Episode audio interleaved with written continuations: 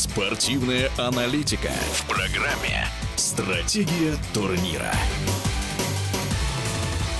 В Москве на ЦСКА-арене прошел чемпионат России по прыжкам. Это уникальное соревнование уже в третий раз порадовало любителей фигурного катания. О том, какие проблемы необходимо решить организаторам и как развивалась новая дисциплина, автор YouTube-канала «Коньки с гвоздя» Инесса Землер. Это самый молодой турнир для фигуристов. Первое такое соревнование состоялось в рамках общего командника. Его даже в записи показали очень фрагментарно. И лишь в прошлом году ему присвоили присвоили статус самостоятельного чемпионата. Каждый год менялись капитаны и наставники и правила проведения. Сначала команды прыгунов формировались по гендерному признаку. В то время у нас надежных девочек было больше, чем стабильных мальчиков. Они-то и выиграли тот самый первый турнир, который все-таки больше напоминал шоу, нежели реальное спортивное состязание. В прошлом году регламент сместился в соревновательную сторону. Однако в том сезоне впечатление от чемпионата у меня было совсем нехорошее хорошее.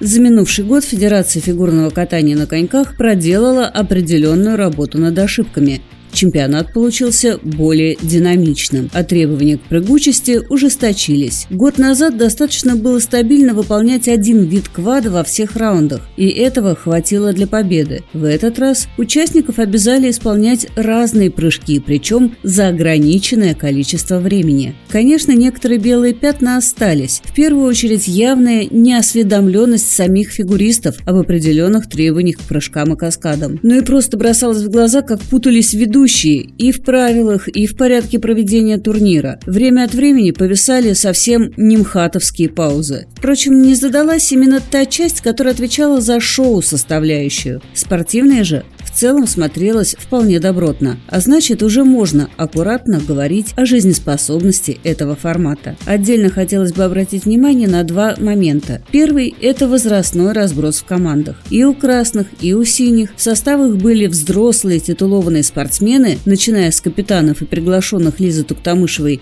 и Димы Алиева, и совсем юные фигуристы. По общим правилам ИСУ некоторые девочки даже до юниорского уровня еще не доросли. Но, кстати, именно эти детки в итоге и принесли максимальные баллы своим командам. Рита Базылюк, Лев Лазарев, Арсений Федотов. И второй момент – усиление роли спортивных пар. И это оказался единственный вид с сенсационным итогом. Победу здесь праздновали не чемпионы мира Настя Мишина с Сашей Галямовым, не обладатели квадвыброса Саша Байкова с Димой Козловским, а Лиза Осокина с Артемом Грицаенко. Этим ребятам катастрофически не повезло на чемпионате России. У партнера порвался шнурок, и они были вынуждены остановить прокат. В этот раз экипировка и все остальное не подвели. Пара, у которой уже много персональных болельщиков, взяла реванш. Уже в феврале фигуристам предстоит проявить себя на спартакиаде сильнейших. Выступления пройдут в Магнитогорске Магнитогорске на ледовой арене «Металлург». В эфире радиодвижения был спортивный журналист Инесса Землер. Стратегия турнира.